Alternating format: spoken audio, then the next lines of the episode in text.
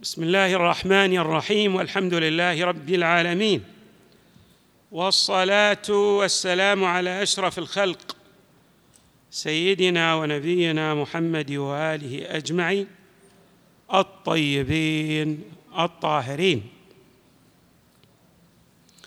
نبارك لكم جميعا المولد النبوي النبي صلى الله عليه واله الطاهرين هو الرحمة المهداة من قبل الله تبارك وتعالى. للبشرية جمعاء بل للكون بأكمله. كل شيء في هذا الوجود استفاد من هذه الرحمة. وليس عالم الإنسان فحسب. ولكننا نريد أن نتحدث عن بعض المجالات في رحمته صلوات الله وسلامه عليه وهو درس عملي وتربوي يستفيد منه الإنسان في مجالات حياته المتعددة.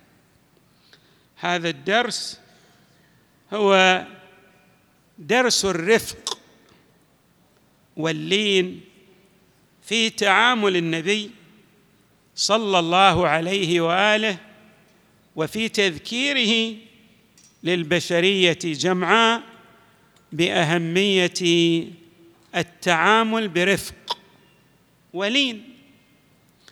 بل أن الله تبارك وتعالى ابان سرا من أسرار نجاح دعوته صلوات الله وسلامه عليه.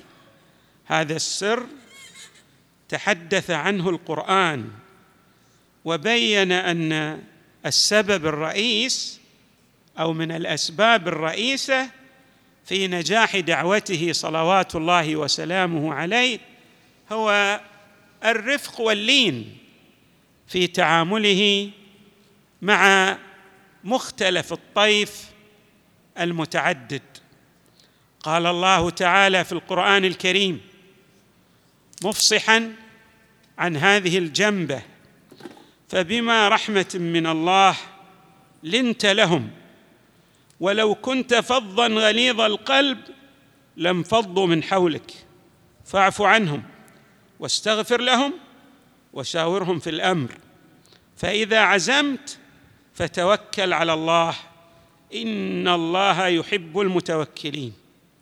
إذن الآية الكريمة تبين بأنه لو كان فظا ويتعامل بالقسوة لانفض الناس من حوله لم يجد له اتباعا.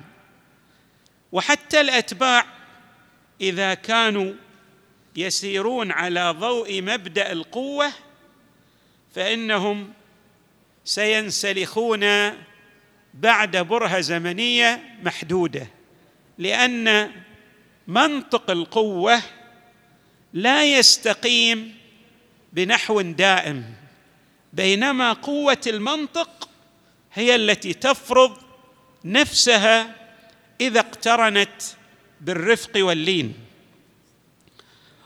ولذا يركز الحق تبارك وتعالى على أن حتى المخطئ والخطأ أمر طبيعي في الإنسان. عليك يا رسول الله أن تتعامل مع هؤلاء المخطئين بالعفو عنهم والاستغفار طلب المغفرة من الله لهم. وهكذا أيضا يفصح صلى الله عليه وآله عن أهمية هذا المبدأ بقوله الرفق يمن والخرق شؤم. وما أدراك ما لهذا التعبير من معنى دقيق؟ وعظيم. الرفق يمن. بمعنى أن هذا اللين والرفق والرفق في التعامل يجر على الإنسان البركة والخير في دنياه وأخراه. بينما إذا تعامل بالعنجهية فإنه سيجر عليه ماذا؟ الخرق. ومعنى الخرق الخرق مأخوذ من الخرق ومعناه السفه ومعناه أن الأشياء السليمة ستتحول إلى غير سليمة لأنها تتنافى مع منطق الحكمة والعقل. ويقول صلى الله عليه وآله في هذا الشأن إن الرفق لم يوضع على شيء إلا زانه. ولا نزع من شيء إلا شانه. يعني إذا أردنا أن نضفي جمالا على أي أمر من الأمور علينا أن نضع معه الرفق في التعامل. ونجاح نجاح أي داع وأي مصلح من المصلحين الاجتماعيين يكمن في الرفق. لأن المسألة لا ترتبط بحياته فقط وإنما لها نحو من الاستمرار والديمومة يبقى بعد وفاته وتدرس شخصية الإنسان في أفعاله وأقواله وحركاته وسكناته بعد وفاته ليرى الناس كيف كان يتعامل مع غيره. ويقول صلى الله عليه وآله مبينا لأهمية الرفق أنه ليس فقط جمال يزدان به أي جميل من فعل أو قول بل هو أكثر من ذلك. يقول إن هذا الجمال لو أتيح له أن يتجسد لما رأى الناس أفضل وأحسن جمالا من الرفق. لن تجد جمالا في الوجود أحسن من الرفق. هذا الرفق أمر معنوي أنت تتعامل مع غيرك.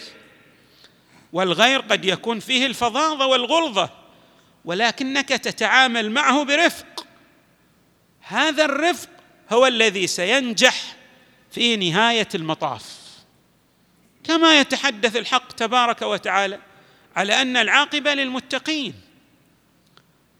المتقي تقواه تفرض عليه أن يكون رفيقا وعنده مرونة ولين في تعامله مع غيره. يقول صلى الله عليه وآله لو كان الرفق خلقا خلقا يعني مخلوق مجسد هو خلق وليس بخلق. الخلق يعني أمر معنوي. يقول لو تحول هذا الخلق إلى خلق إلى أمر معنوي يراه الناس. لما كان مما خلق الله عز وجل شيء أحسن منه.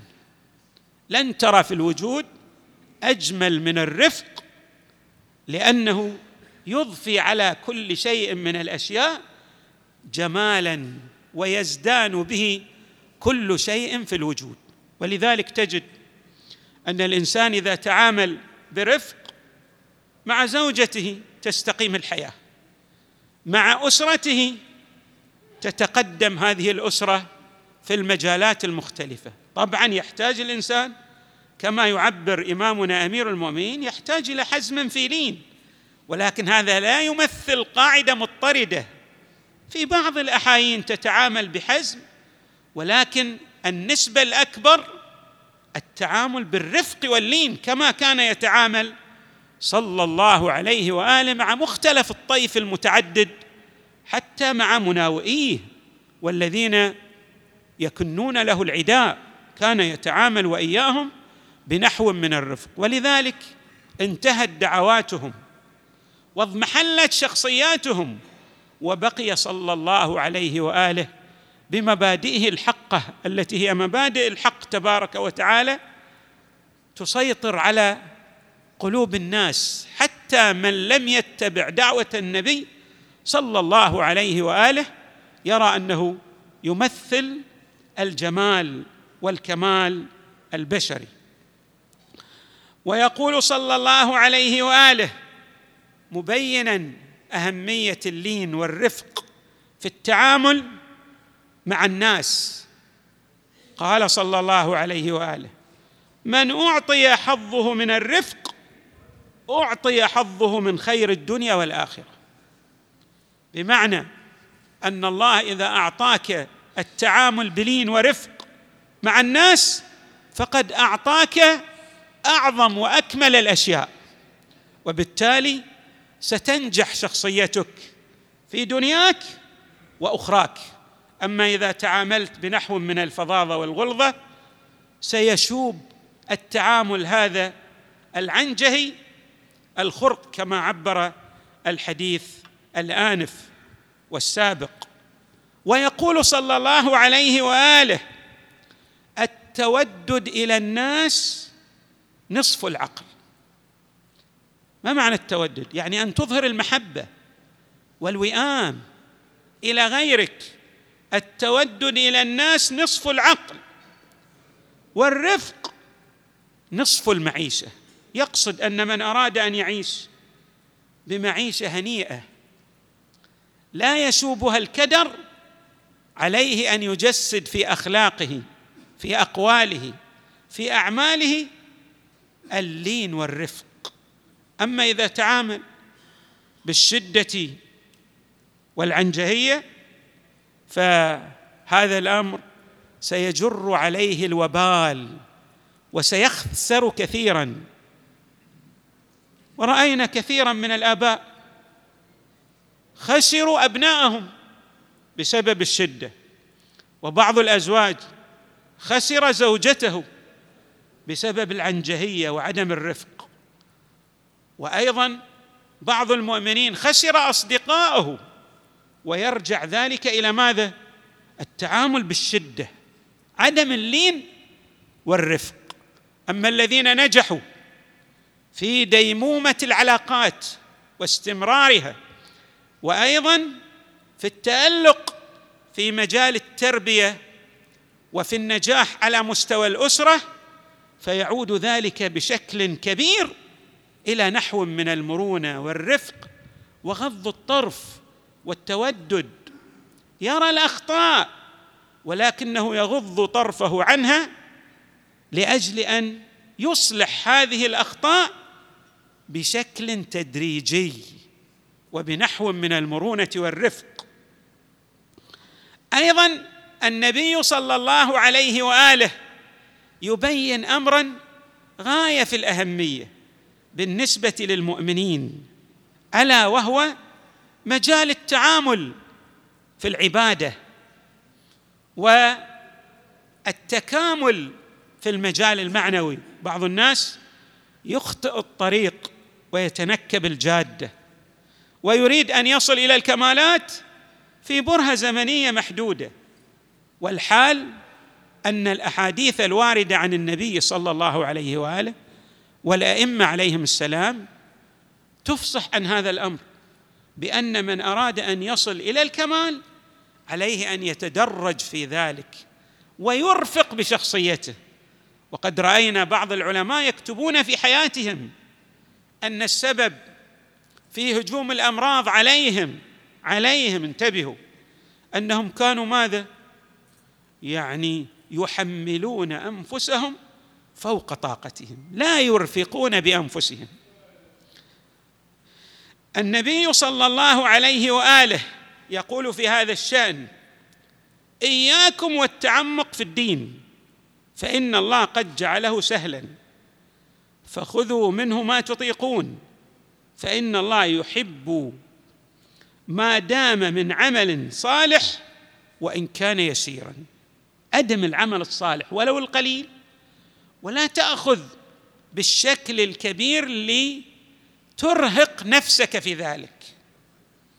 وأيضا يقول صلى الله عليه وآله في هذا الشأن إن هذا الدين متين فأوغلوا فيه برفق ولا تكرهوا ولا تكرهوا عبادة الله إلى عباد الله. لماذا؟ يعني لا تجعل الناس من أول ما تتعامل بعض المؤمنين لأنه متدين كثيرا. يريد من أولاده أن يواظبوا على صلاة الليل منذ نعومة أظفارهم. هذا خطأ. عليك أن تكتفي منهم بالعمل القليل وتغض الطرف عن أخطائهم وعن هفواتهم ليتكاملوا. إن هذا الدين متين فأوغلوا فيه برفق ولا تكرهوا عبادة الله إلى عباد الله. لا تجعل العبادة شيئا مكروها بل اجعله شيئا محببا لأنه بالنحو التدريجي سيأنس الإنسان بالعبادة ويأخذ بالمران على هذا الأمر. فتكون ثم يبين يعطينا مثالا جميلا ورائعا النبي صلى الله عليه وآله. يقول فتكون كالراكب المنبت الذي لا سفرا قطع ولا ظهرا أبقى. ما معنى الراكب المنبت؟ المنبت مأخوذ من البت وهو القط يقول بعض الناس إذا ركب الدابة أو حتى السيارة ماذا يفعل؟ يرهق الدابة. فيبدأ في ضرب الدابة لتقطع المسافة في فترة وجيزة. النتيجة ما هي؟ تموت الدابة. فلا يصل إلى مقصده في السفر ولا تسلم له دابته. يقول الذي يتعامل بالغلظة والشدة في أموره لا يبقي على نفسه ولا على غيره وأيضا لا يصل إلى أهدافه لأن الوصول إلى الأهداف يرتبط كما أبان الحق تبارك وتعالى بهذا المبدأ الذي جسده المصطفى. صلى الله عليه وآله ألا وهو الليونة والرفق والتعامل بالمرونة الفائقة. نسأل الله تبارك وتعالى أن يجعلنا مع المصطفى صلى الله عليه وآله في الدنيا والآخرة ومع أهل بيته الميامين والحمد لله رب العالمين وصلى الله وسلم وزاد وبارك على سيدنا ونبينا محمد وآله أجمعين. الطيبين الطاهرين.